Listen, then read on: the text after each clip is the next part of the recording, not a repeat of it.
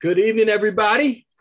And uh, again, I, I want to thank uh, Donna and Taj for welcoming us and praying uh, this uh, evening, and, and for Sari singing that song. There's not a friend like the lowly Jesus. And and as I said, Larry, you know, man, people announcements can be a headache sometimes. uh, but uh, it's great that we could be together tonight. And uh, so let's uh, let's have a word of prayer, and then we're going to jump into uh, what we're going to talk about here tonight. Let's pray together. Our Father in heaven, again, we thank you for this time, and Father, we are so grateful that we have Jesus. Father, we we have the author of life. We have the creator of all things. We know that in him was life, and not just eternal life, but a life that was a light to the world. And uh, God, that we get to to be in Christ is, is just super special. I'm so grateful again for this time that we have together tonight. I pray for your spirit to move and guide and direct uh, this time. We love you. We thank you. And we pray all this in your son, Jesus' name. Amen. So uh, I um I want to be open for for a minute. You know, we have been uh, we we've been through uh, in just gosh uh, a whole lot of shifts and churns and, and challenges, and it just seems like okay, uh, are we getting to the end of the tunnel?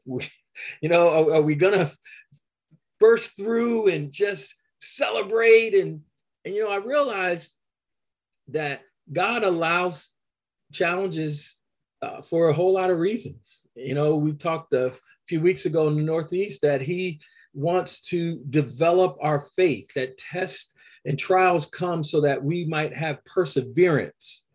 And, you know, sometimes uh, when you're persevering through different things, you can get a little weary. And I know when I get weary, I get tired, I get sleepy and, and kind of sometimes sluggish. And now I, I want to go and exercise more. And even doing that is helpful, but it doesn't fix kind of what's going on inside. And, you know, I have to continually remember Christianity is an inside outside you know religion so to speak God, God wants to do something on the inside of us because you can act a certain way, but be miles and miles away. God is after our hearts. And uh, and, and, and because of that, I'm a I'm, I'm grateful that we have examples throughout the scriptures to just go back to. You know, I know uh, a few months ago we had did uh, a study on Joseph and and looked at his his example. And, and I like to do character studies. I like to look at those flesh and blood examples from the scriptures to be inspired. Just like here in the Garden State, we have many flesh and blood examples of not just perseverance, but true faith of uh, people dealing with illnesses, people dealing with tragedy, people who, who have, have just been, been through the wringer and they are still holding on to their faith. And I appreciate, you know, what Donna talked about tonight as well, just how, you know, faith pleases God and he rewards those who earnestly seek him. And so it, it made me think about, uh, you know, one of the heroes in the, in the scriptures um, who happens to be King David. And so tonight, uh, I'm going to share my screen here in a moment. There we go. We are going to look at, okay, can't do that. A man after God's own heart. I'm sorry. Um, uh, all right, let me get this together. All right, can you guys see that? Is that good? Let me minimize this over here. Okay, get my notes. here. All right. So I'm going to reference uh, a bunch of scriptures tonight. And again, you can, you know, ask me for some later if you miss some.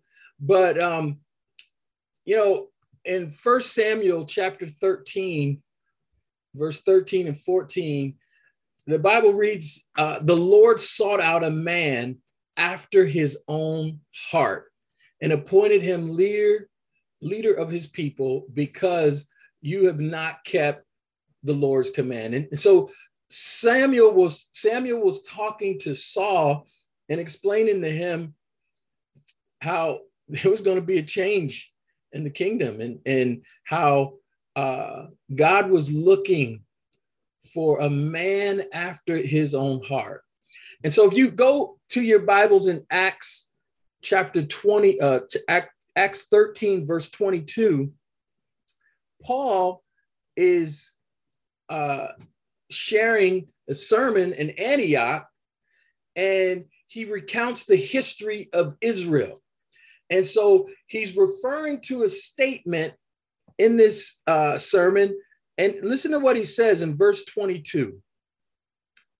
And as he's, you know, preaching this message, he says, after removing Saul, he made David their king God testified concerning him, I have found David, son of Jesse, a man after my own heart. He will do everything I want him to do. Now, can you imagine getting a compliment like that from God? A man after my own heart. And you know, when you think about us on this side of the cross, shouldn't that categorize every person who calls him or herself a disciple of Jesus?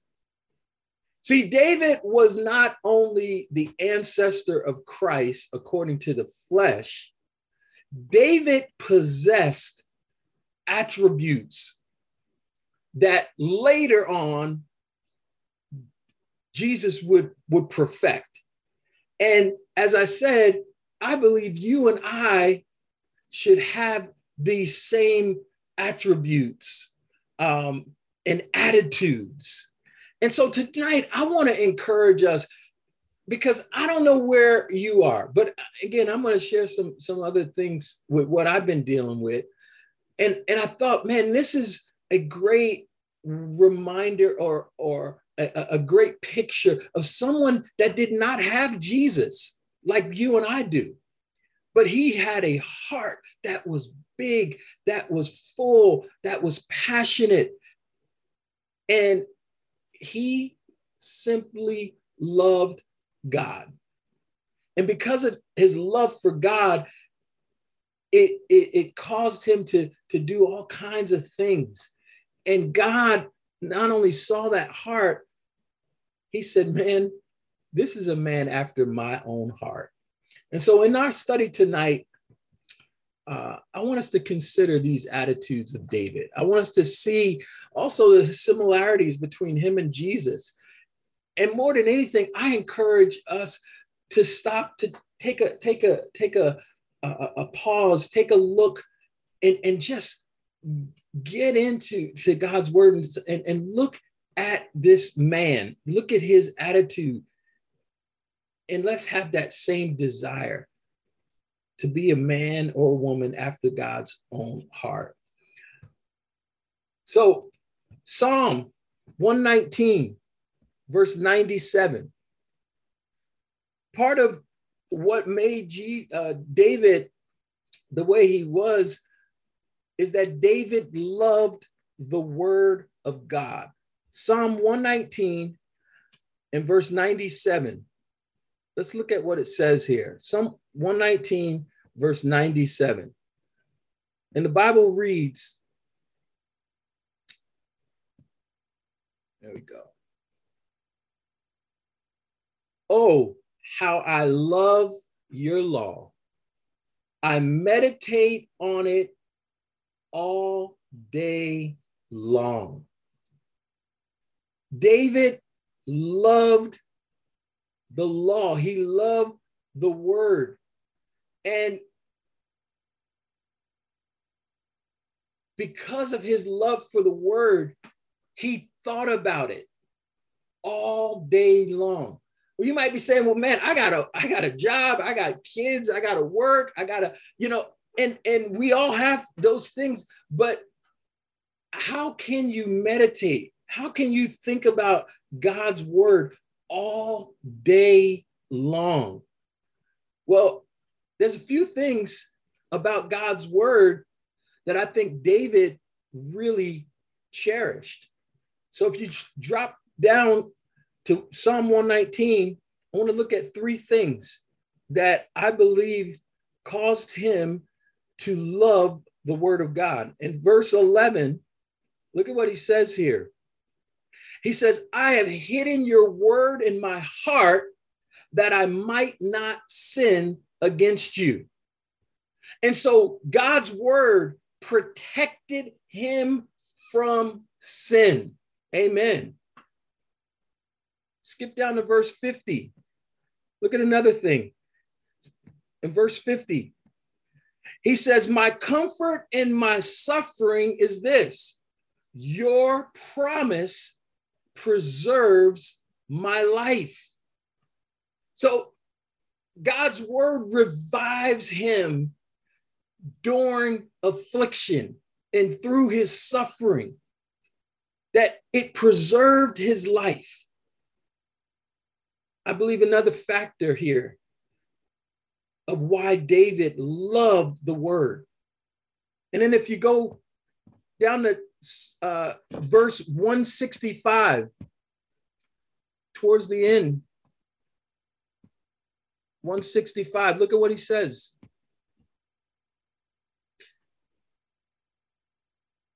He says, Great peace have those who love your law, and nothing can make them stumble.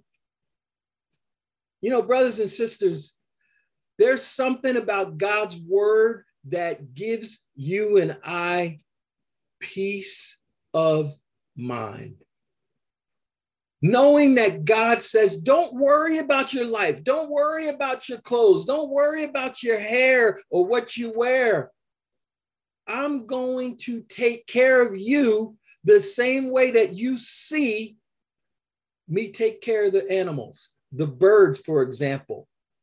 They don't labor, they don't they, look at, they're well taken care of. Well, who put that system in place? I did. See, David loved the word, it gave him peace of mind.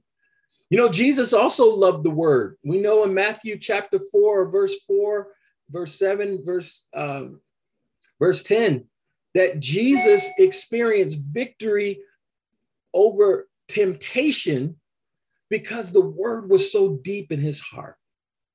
Let me ask you a question How is your love for the word of God? Do you hide it in your heart? Do you hide it in your heart? Do you do you hold on to it and remember it when you're tempted, when you're going here, when you're going there? Do we find it to be a source of comfort in times of affliction? Right? The other question does it give us peace of mind? See, if not, I want to encourage us to go back to Psalm 1. Okay? Because David shares some incredible insight here. See, if if God's word doesn't cause us to, to cherish it, to, to hold it, to, to, to, to go to it, then we have to learn to delight in the law. The psalmist says, Psalm 1, verse 1 through 3 Blessed is the one who does not walk in the step of the wicked, or stand in the way that sinners take, or sit in the company of mockers, but whose delight is in the law of the Lord, and who meditates on his law day and night. That person is like a tree planted by streams of water, which yields its fruit in season and whose leaf does not wither. Whatever they do prospers. See, we have to continue to learn to delight in the Word of God, learn to meditate upon it daily. You know, maybe that's again memory scripture. I know I was talking to Dr. Gill and she told me about how she put scriptures in her reminder. I was like, what an awesome idea. Every day I got these reminders that come up and these main scriptures that I want to dwell and focus on.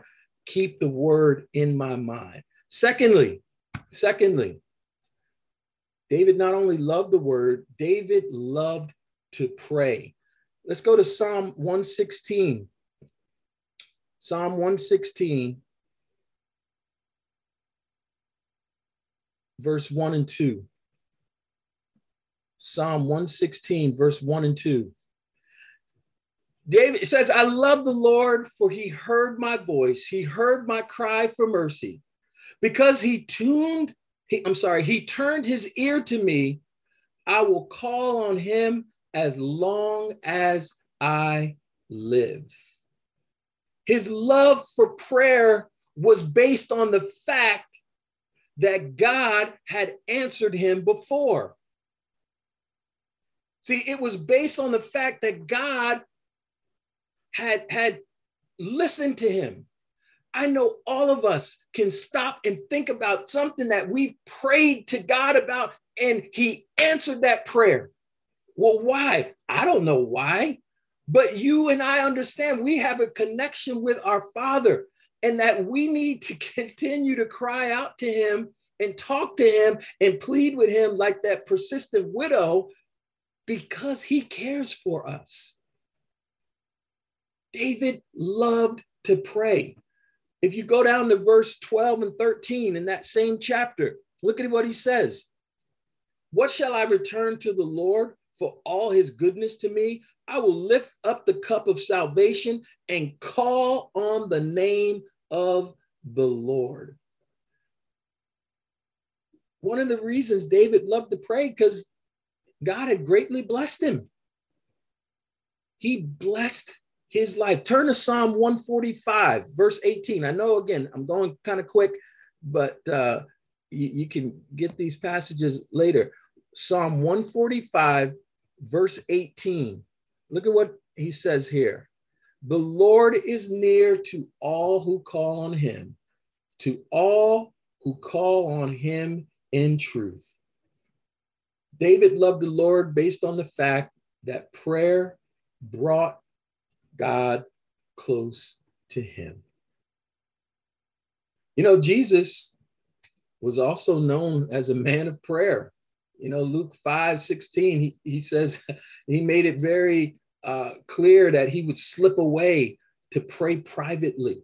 You know, in times of great trial and stress, like at the cross and Gethsemane, rather, he prayed those prayers to, to, to be resolved. You know, on the cross, think about it. Father, forgive them, for they do not know what they do. My God, my God, why have you forsaken me? Uh, Father, into your hands I commit my spirit. You know, honestly, recent recently, one of the things God has exposed in my life is a lack of prayer. And I realize this because I've been getting a lot more anxious and worried because I'm more involved with just the reality. You know, I tip my hat to our elders and uh, who hear some of the most difficult and challenging issues all the time. And I'm like, wow. But, um, you know, I've been worried about, you know, some of the things that uh, I've learned in marriages that are in turmoil, worried about my kids, other people's kids, anxious about the future.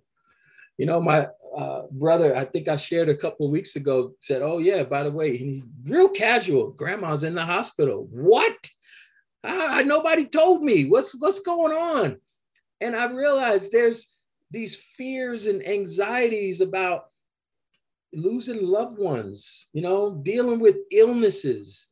And I'm thinking, man, the more I see, the more I hear, it needs to drive me to more time talking to my father. And, and so you can just keep me in your prayers for that because I realize, man, there is much to pray about. And God doesn't give us more than we can bear, but uh, he, he wants to be involved and not uh, think, okay, I'm going to deal with this or I'm going to go over here and just wear my little self out rather than coming to Him with all of these situations. But my question is how is your love for prayer? Um, do you find it to be a source of peace which surpasses all understanding? Do you pray without ceasing? That, that's one that I, I, I have got to practice that. You know, if not, we need to let David instruct us to depend upon prayer for our very preservation. Let's read this passage. Look at what he says Psalms 32, verse 6 and 7. This is a great scripture. And again, we can learn from our dear brother here. Psalm 32, verse 6 and 7. Therefore, let all the faithful pray to you while you may be found. Surely the rising of the mighty waters will not reach them. You are my hiding place. You will protect me from trouble and surround me with songs of deliverance. See, David loved to pray. And so, in addition to loving the word of God and to loving prayer, David also loved the unity among brothers. Turn to Psalm 131. Psalm 131. Psalm, I'm sorry, 133, verse 1. And he writes here, How good and pleasant it is when God's people live together in unity. You know, David knew the value of a of good friendship and unity. And I believe he exemplified that in his relationship with Jonathan. And we can find that story in, in 1 Samuel 18, verse 1. But he was a man who, who valued unity. He understood the importance of it. You know, our Lord Jesus loved unity as well. You know, he diligently prayed that his disciples would be one in John 17, verse 20 through 23. In fact, he died on the cross that there might be unity. I want to ask you to turn your Bible over there to Ephesians chapter 2 and look at this passage. Ephesians 2, verse 13. Listen to what Paul writes here about Jesus. But now in Christ Jesus, you who once were far away have been brought near by the blood of Christ. For he himself is our peace, who has made the two groups one and has destroyed the barrier, the dividing wall of hostility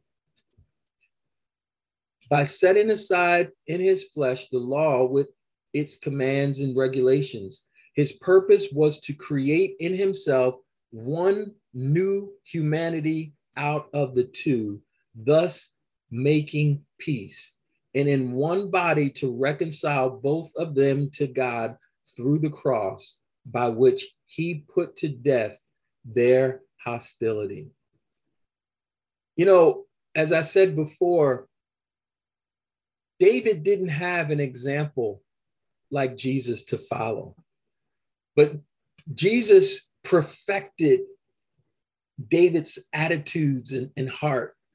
And, you know, to think that he died, that there might be unity is an amazing love for us and for, for the church. You know, when I think about love for the church, I think about Frank Augusta. I was talking to Frank, and some of you know, and you know, Frank is uh, dealing with cancer, and and yet when you talk to him, you wouldn't know it. And he sent me a text, and he says, "Russ, the church is my family that I will forever love. The church is my home, and it will forever be my precious home as long as I live. When it comes to God, I am an open book. Thank you so much, brother. Give my regards to the family. Love Frank, Ciata, and Gabby. I love talking to Frank and Ciata. Uh, I appreciate their love for unity and for God's church and God's people. But, brothers and sisters, we got to ask ourselves our, this question Do we love unity enough to pay the price? Do we love unity enough to pay the price? See, by diligently display, displaying the proper attitude necessary to preserve the unity Christ had accomplished through his death, do we love unity enough to pay the price? Because I tell you, there's a lot of forces that are out that want to divide and conquer God's church. And we we have got to be aware of anything that can cause unit disunity, anything that can cause division. You know, I know there's uh, you know uh, elections coming up next week man we, we we need to be praying and and, and staying close to god to, to not let disunity in any way uh, affect the body of christ finally david hated every false way let's go back to psalm 119 i'm going to wrap it up here psalm 119 verse 104 Psalm 119, verse 104. Look at what he says. Psalm 119, verse 104. He says, I gain understanding from your precepts. Therefore, I hate every wrong path. See, David's hatred was based upon his understanding of God's precepts. His hatred was based upon his understanding of God's precepts. And you know, it affected his life, it affected his relationships and you know what he did, what he didn't do, who he hung with, who he didn't hang hang with. I mean, it it affected his life. And I'm not talking about self righteous because, you know, we know David blew it thoroughly.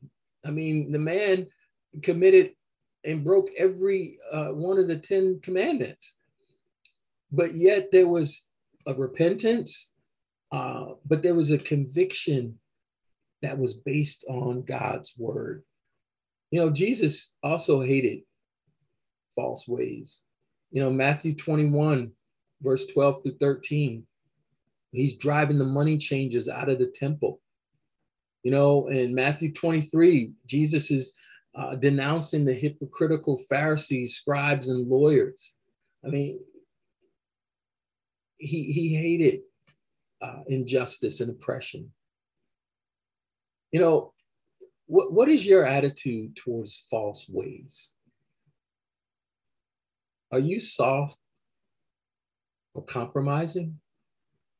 Do you realize that we're involved in a spiritual battle over the souls of men? And that it is worth speaking up. But let's never ever forget that we are to love the sinner, but we must hate the sin. And sometimes I think, you know, we can get that a little off and confused. But Jesus loved the sinner, he hated the sin. You know, as we wrap up here this evening in Acts 13, verse 22, it was said of David that he was one who will do all my will. The only reason that that's said of him was because David was a man after God's own heart and had these attributes that we just talked about moving inside of him. God was confident. Think about this God was confident that David would do all that God asked of him. And see, if we are to have that said about us, man, we got to have the same kind of attitudes in our hearts love for the word, love for prayer, love for unity, and hatred towards false ways. You know, as I said before, you and I have Jesus. We have him uh, in the word. We have his example. And, and, and we see, wow, he loved God so much that he was doing, he was willing to do whatever it would take to please his father. How about you? How about me? Are we motivated to do all of God's will? And again, I know that is a very challenging call, but man, what what else? You can't do half of God's will. We got to do God's will, you know, because man, that that that's the man that and woman that's gonna make it. Uh, those who do God's will. Tonight, I want to close out with this final song and remember who we belong to. And let's decide we're going to do God's will. We're going back to Clifton High School. We're going to be all together. Man, it's going to be a like a family reunion. Our children's ministry is opening back up. The parents who uh, have longed for that to be able to focus and have a great time of worship. The kids to be in their space and they're going to learn and it's going to be great. Man, we need to remember again why are we doing what we're doing? Because we want God's will to be done. And so as we sing this last song, let's sing it with all of our hearts. And to God be the glory. Amen.